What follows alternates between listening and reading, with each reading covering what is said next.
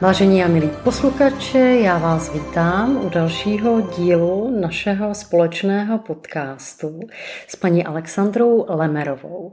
A my jsme si eh, s Alex říkali, že možná dneska by bylo fajn se věnovat tématu, který je změna kariéry. Takže Alex, já tě vítám, já se těším na naší dnešní debatu. A my jsme si možná ještě, eh, my bychom si měli dneska možná připomenout, že my jsme si nějak nazvali ten náš podcast, jak se to vlastně jmenuje, prosím tě. Já děkuji, že jsme zase tady opět spolu. Náš podcast jsme si nazvali HR Kompas. No výborně, tak jsme se na to vzpomněli, to je dobře. Tak eh, dneska budeme se bavit o změně kariéry a mm, protože my nerady teoretizujeme, tak si to uvedeme asi na našich příkladech. Takže Alex, začni. Ty jsi změnila kariéru, ty jsi dlouhá léta pracovala v korporacích, tak zkus nám říct, jak k tomu vlastně došlo. Já jsem byla 17 let skutečně velice lojálním korporátním člověkem a práce v korporacích mě nesmírně bavila, eh, motivovala. Eh, mám skutečně velice ráda takové to mezinárodní prostředí. Měla jsem to štěstí, že jsem začínala na začátku 90. let, kde vlastně to bylo všechno skoro na zelený louce a budovali jsme, měli jsme takovéto porevoluční nadšení, takže myslím si, že jsem dostala obrovskou, obrovskou příležitost a velice mě to bavilo.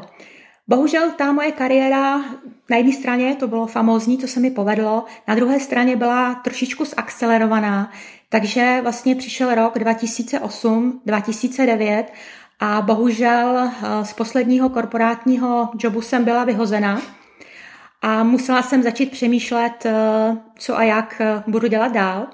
Začala jsem chodit na různé pohovory, což jsem do té doby vůbec nemusela. A někoho jsem musela začít přesvědčovat o své přidané hodnotě a, a o svých schopnostech. A bylo to vlastně strašně frustrující, protože eh, vždy se stal, našlo něco, co prostě se mnou nerezonovalo buď na straně toho klienta, nebo já jsem nerezonovala s nimi. A ten rok 2008-2009 to bylo takový to období blížící se nebo už začínající krize a často ty společnosti hledaly někoho, kdo prostě přinese něco jako perpetuum mobile a ten růst, který tady byl, jako bude, bude pokračovat. A oni nechtěli slyšet o tom, že je potřeba investovat, že je potřeba se zamyslet, co ty klienti budou potřebovat a tak dále. A já jsem jako nechtěla nikomu slibovat vzdušný zámky, takže vlastně nějakým se způsobem jsem dostala se do situace, že jsem byla overskills, overpaid, overeducated a vlastně jsem byla nezaměstnatelná hmm. v té době. Hmm. Takže to byl ten začátek uh, toho, že jsem začala uvažovat, že musím udělat nějakou zásadní změnu a že už pravděpodobně na mě nečeká nějaká vysoká korporátní pozice. Mm-hmm. Já Jak ti... to bylo u tebe? Um, ano, velmi podobně, ale já ti moc děkuji za jednu věc, kterou jsi uh, řekla. Jo? Ty jsi naprosto bez jakýchkoliv uh, problémů řekla, že tě vyhodili. Což uh, možná to je právě to téma, o kterém my bychom se tady dneska chtěli bavit, jo? protože to se může stát, stalo se to mně, Stalo se to tobě, stane se to pravděpodobně většině z nás. Ale ona to není nějaká velká ostuda, protože většinou za jedno, kdo někdy pracoval v nějakém korporátu, ví, že eh, jeden týden máme takovou strategii, za další týden je ta strategie jiná, že eh, vlastně nemusím udělat ani vůbec nic špatně, ale přesto mě z nějakého důvodu můžou vyhodit. A to si myslím, že je velmi důležité si tady říct a jasně si to definovat. A já samozřejmě mám velmi podobnou zkušenost, protože eh, já jsem taky pracovala na mm, takových jako významných rádoby, významných rolích, dokonce mezinárodních, regionálních v rámci těch velkých firm. No a eh, tam se velmi často mění za jedno eh, váš nadřízený, takže se vám stane, že třeba do roka jich máte pět z různých zemí. A můžete si sednout, nemusíte si sednout. A potom samozřejmě může dojít k tomu, že, že někdo uzná, že úplně nejste třeba pro něho takzvaný fit. To znamená, že se mu nehodíte do krámu a tak vás prostě vyhodí. Eh, ono se to dělá v těch korporátech eh, zase na úrovni, jo. nebudeme si povídat, že tam vás někdo vyhodí a nedají vám odstupné a podobně, to samozřejmě tak nefunguje. Ty korporáty vědí, že vy jako bývalý zaměstnanec ještě ke všemu na nějakých manažerských pozicích že se s tím asi pochlubíte, kdyby to bylo nějak illegal. Takže tady toho bych se určitě vůbec nebála, ale já mám tu zkušenost velmi podobnou, to znamená po jisté době, když už jste tam opravdu, už tam sloužíte x let, tak samozřejmě vám tam přijdou levnější lidi, po těch 10, 15, 17 letech jste opravdu jako drahý pro ten korporát. Přijdou vám tam úplně jiný lidi, kteří to řídějí, protože oni se většinou 3-4 roky zůstávají na těch pozicích, pak se točí, takže s tím člověkem si vůbec nemusíte sednout a je to úplně normální. Ale pojďme se podívat na to, co na co se zaměřit, nebo mm, ty jsi mi zmiňovala nějakou statistiku, jak to vypadá statisticky? A jak dlouho lidi pracují na stejné pozici? Jako Přesné statistiky v téhle oblasti, já jsem se snažila, když jsem dělala přípravu na naše setkání, najít nějaké konkrétní statistiky. V průměru se říká, že v současné době člověk vymění kariéru a průměru sedmkrát za život. Je to absolutně nepodložené číslo, nemůžu to stoprocentně říct, že to takhle je. Když se ještě podívám na kariéru svých rodičů, tak ty pracovali celý život pro jednu firmu, pro, pro jednoho zaměstnavatele, takže pro ně, když já jsem například začínala podnikat, to bylo naprosto nepředstavitelné a maminka se mě stále ptala, jestli jako jsem si to nerozmyslela, neměla by jsem se přeci jenom zaměstnat, nebo jestli mám dostatek práce. Takže jako my jsme, myslím si, že taková jako zlomová, zlomová generace, kde se to začíná, začíná měnit. Teď, když se podíváme na ty úplně mladé lidi, tak 30% mladých lidí pravidelně jednou do roka mění, uh, mění zaměstnání. Hmm. A je to pro ně naprosto, naprosto přirozené. Jo, na jedné straně se můžeme říkat, že jsou nevyhraněný, na druhé straně zkoušej a svým způsobem nabírají různé a zajímavé zkušenosti z různých oborů, z různých pozic. Takže já bych nebrala ani jedno, ani druhé jako, jako nějaký zásadní extrém, ale je to něco, co tady je a změna zaměstnání je něco podle mě velice přirozeného, hmm. které nás svým způsobem může velmi obohatit. Mm-hmm. Přesně tak. Ono eh, dřív samozřejmě, když my jsme s Alex začínali, tak ta situace byla trošičku jiná. Tehdy eh, se velmi často mluvilo o fluktuantech. Když jste někde nebyli třeba pět let, tak jste byli považováni za fluktuanta, což v dnešní době velice těžko eh, by se dalo tak posuzovat, protože, a já tomu rozumím, jako prostě já sama, když jsem začínala pracovat mm, před těmi více než 20 lety dneska, tak taky jsem vlastně vůbec nevěděla, co chci dělat, nebo co by mě vlastně bavilo.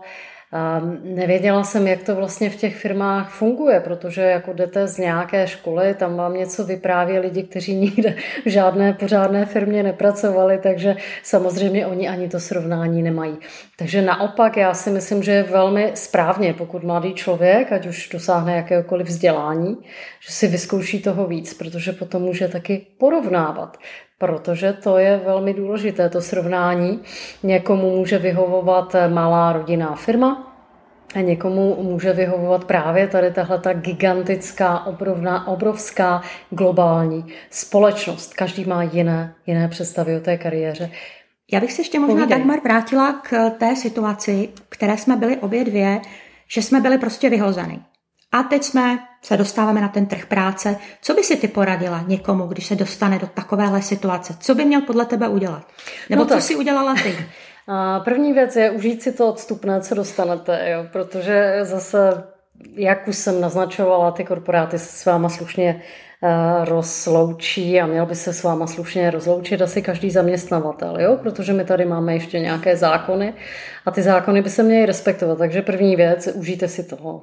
Jo, je, to, je to fajn, když dostanete nějaké peníze navíc, které vás zajistí na jistou dobu.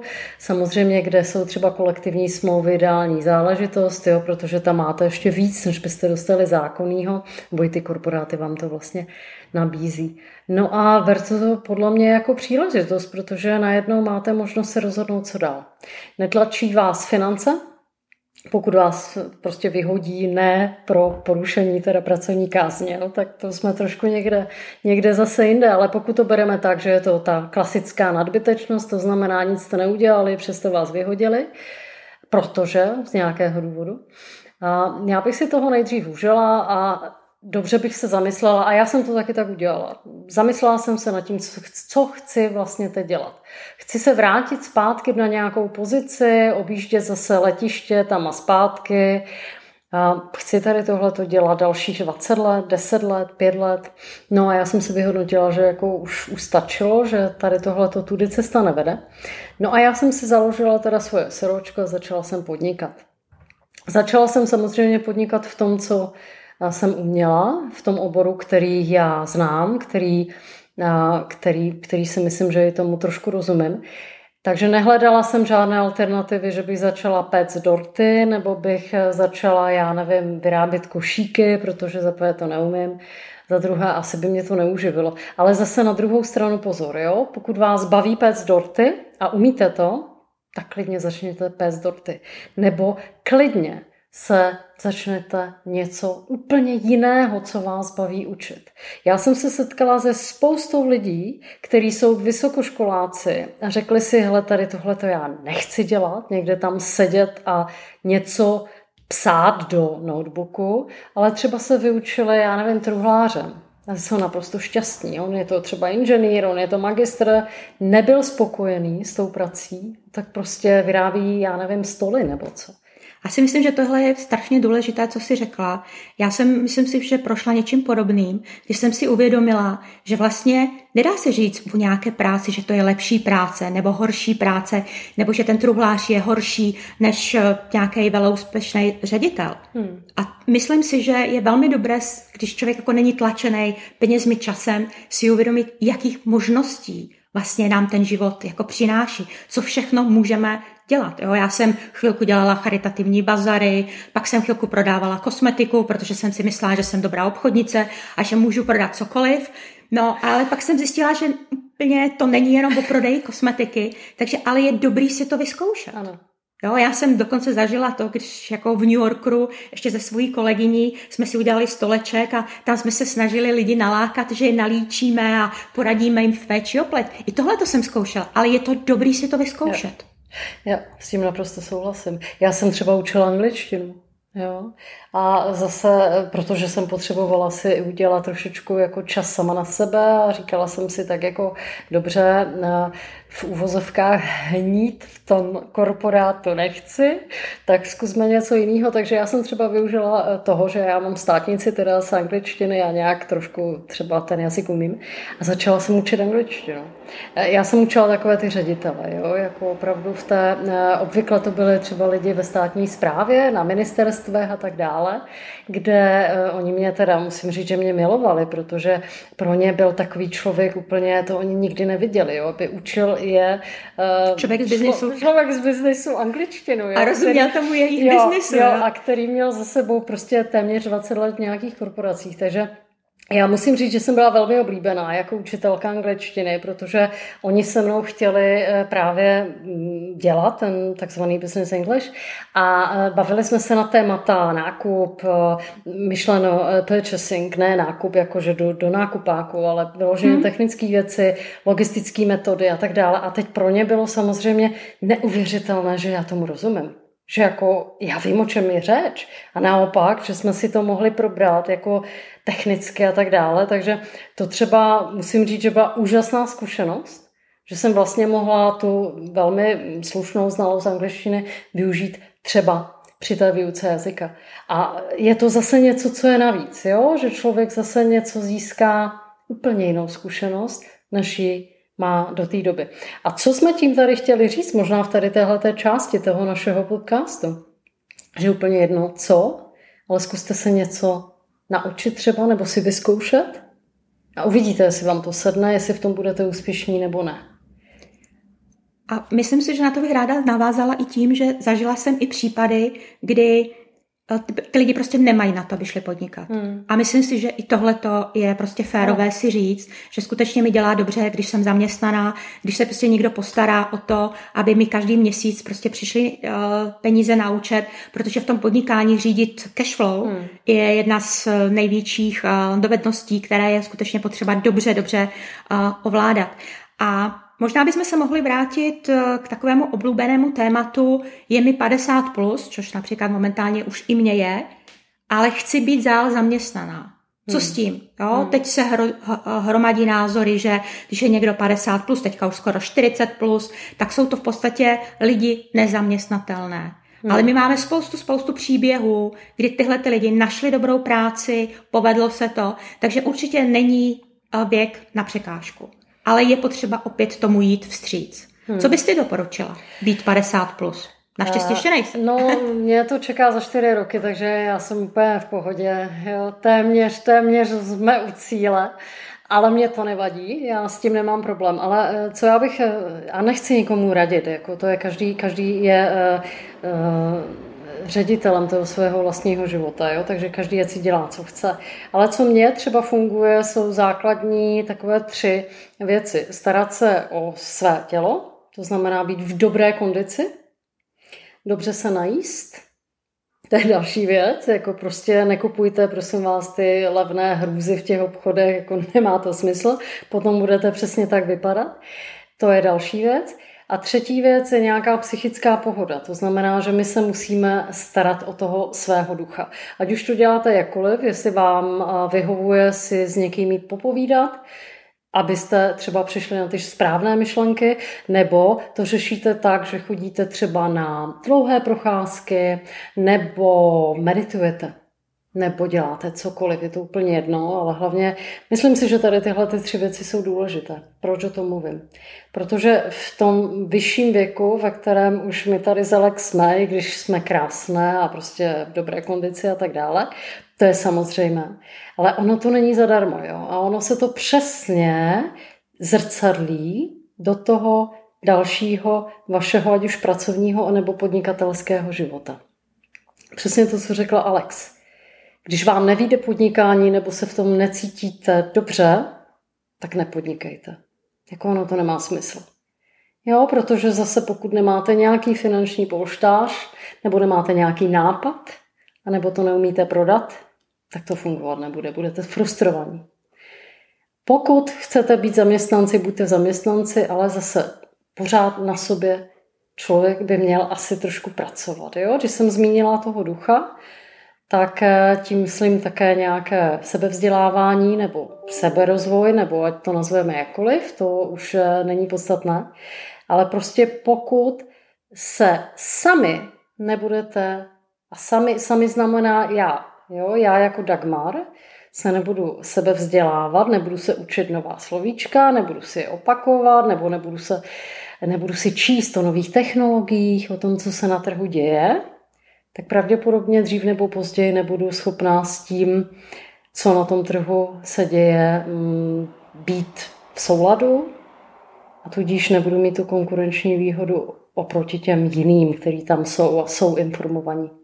Takže to já si myslím, to je z mého pohledu. Jak to vidíš ty, Alex? Co je pro tebe důležité? Já myslím, že jsi to schrnula velmi dobře. Co bych ještě doplnila, tak myslím si, že když jsme ve věku 40 plus, 50 plus, tak jsme za svůj život nejenom ve škole, ale i v zaměstnáních nazbírali spoustu velmi zajímavých a užitečných kontaktů.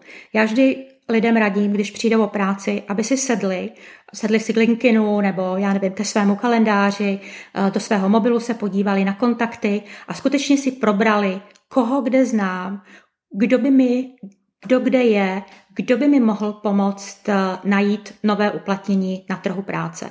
Já si myslím, že všichni to máme stejné. Kdyby někdo za námi přišel, určitě s radostí pomůžem, pokud mm-hmm. můžem. Takže vůbec bych se nestyděla kontaktovat své přátelé, své obchodní partnery a požádat je o pomoc. Tady si pomůžu nějakou další statistikou. Říká se, že přes 80% pracovních pozic je obsazováno na doporučení. Takže to je obrovské množství pozic, které se ani nedostanou na trh práce, ani k nám do personálních agentur, ani na pracovní portály. Ty firmy si je obsadí sami. Mm-hmm. A vy musíte o vás vědět, mm. jo, už jsme to někdy zmiňovali, ta práce za vámi nepřijde, mm. nikdo vám nezaťuká na dveře. Vy sami musíte jít tomu vstříc. Mm-hmm. A myslím si, že to je strašně, strašně jako důležité dělat ten networking, budovat si ty vztahy a to je něco, co myslím si, že bych doporučila každému, nejenom jestli hledá práci nebo nehledá práci, ale ta síť dobrých, pozitivních, přátelských kontaktů je, je strašně důležitá. To já velmi ráda potvrzuju. Možná bych tady doplnila Alex ještě v jednom dalším aspektu. Já si myslím, že je strašně důležitá ta aktivita a pravidelnost. Jo, vy když jednou za měsíc si vzpomenete, že teda budete chtít hledat tu práci, tak velmi těžko najdete něco zajímavého. Jo? To musíte opravdu každý den hledat, oslovovat, komunikovat, snažit se prostě najít něco, co vás zaprvé bude bavit, kde jste dobří, taky to bych možná doporučila každému, kdo na tom trhu práce se objeví a ať už bude podnikat, nebo, nebo půjde si tu práci hledat, jako zkuste si vydefinovat to, co vám vlastně jde jo, a co vlastně chcete dělat.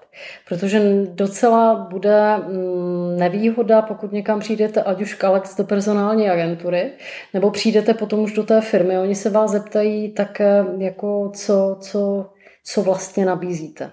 Kdo jste, co umíte, jo. přesně, jo, co to jsou ty základní, základní otázky. Přesně tak, takže co je ta vaše přidaná hodnota? Proč vlastně já bych měl zvážit, nebo ta moje firma, že vlastně vy budete tím nejlepším kandidátem.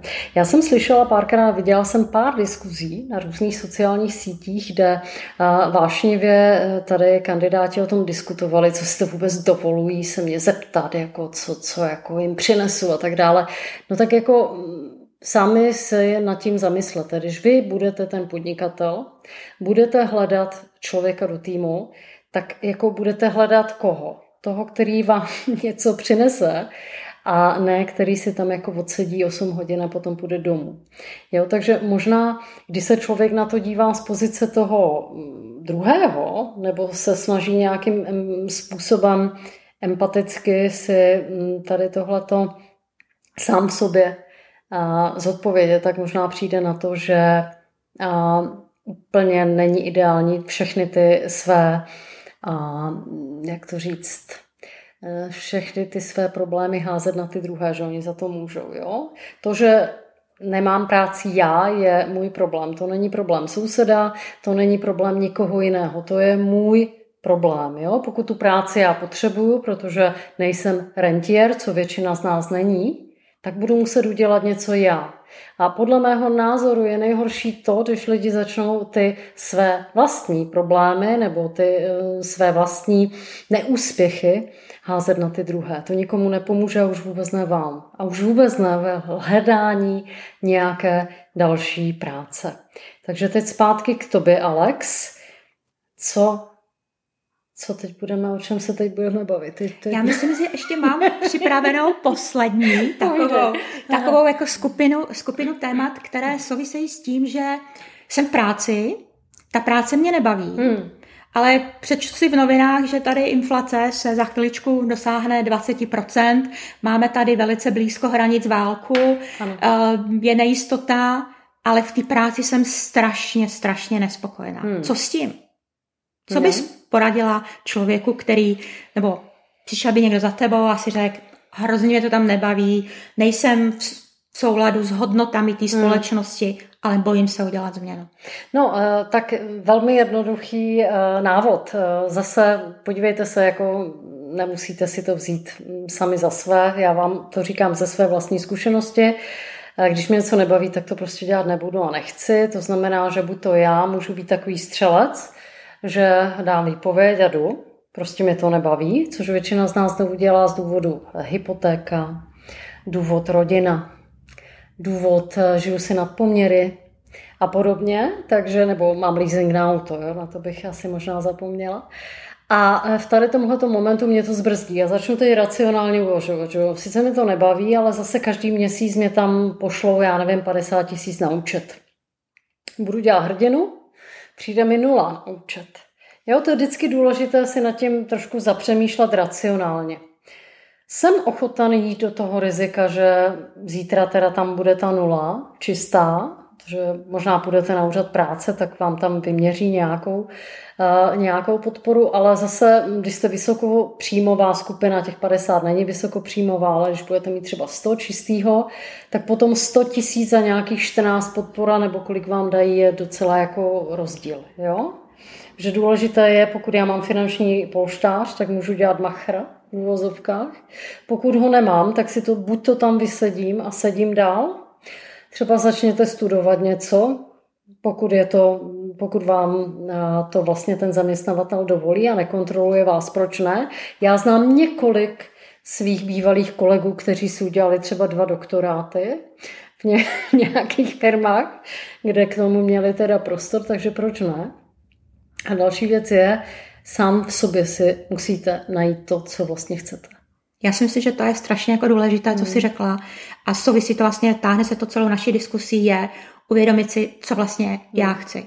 Já jsem ještě zažila několikrát i ve firmách, že lidi byli velmi, velmi nespokojení, ale možná stačí zajít za svým nadřízeným nebo prostě jít na personální a pobavit se. Hmm. A možná, že nutně nemusím házet výpovědí, hmm. ale možná, že v té firmě je pro mě čeká nějaká jiná ano. příležitost. Nebo můžu postupně měnit si svoji kvalifikaci a přesunout se, já nevím, z obchodu do já nevím, do, můžu začít programovat nebo můžu jít do marketingu, tam těch možností může, může být víc a můj zaměstnavatel může těžit z toho, že tu firmu znám, že už jsem něco pro tu firmu udělala, takže možná, že oni mi pomůžou změnit kariéru nenutně někde venku na trhu práce, ale možná, že je příležitost přímo i v té firmě.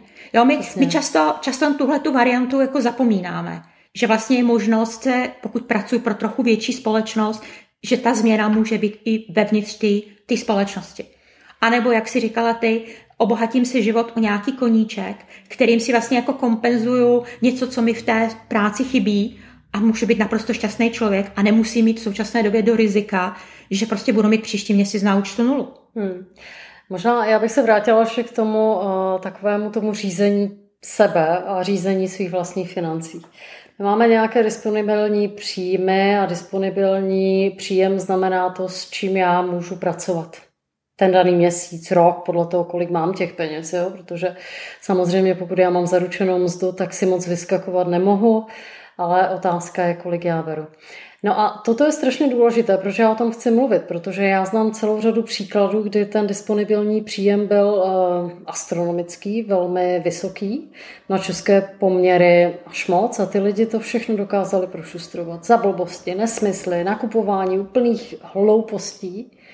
No ale vždycky si musíte uvědomit, že ten příjem, který máte dneska, za měsíc mít už vůbec nemusím. Jak my s Alex musíme samozřejmě kontrolovat naše cashflow, abychom byli schopni přežít, protože nám nikdo nic nedá, ani jedna, ani druhá, ani koruna nám nepřijde zadarmo. Nám to nepřijde z žádného úřadu, nám to nepřijde od nikoho bez toho, aniž bychom my si to odpracovali. Jo, takže my nemáme žádnou v úvozovkách jistotu, kterou nemáte ani vy jako zaměstnanci, protože jistota jediná je smrt. To je jisté, opravdu. Jo, takže toto je strašně důležité za ten svůj vlastní život, ať už je pracovní nebo osobní, vzít tu svoji vlastní zodpovědnost. Nikdo jiný to za vás neudělá. A možná já bych tady tímhletím heslem ukončila náš další podcast. Alex, jak, Alex, jak se ti to líbilo? Bylo to opět s tebou skvělé a těšíme se na příště. Velmi se těšíme. Na našem se... HR Kompasu. Přesně tak, mějte se krásně všichni a my vás zdravíme Alexandra Lemerová a Dagmar Matějková. Těšíme se na příště. Mějte se krásně. Krásné léto.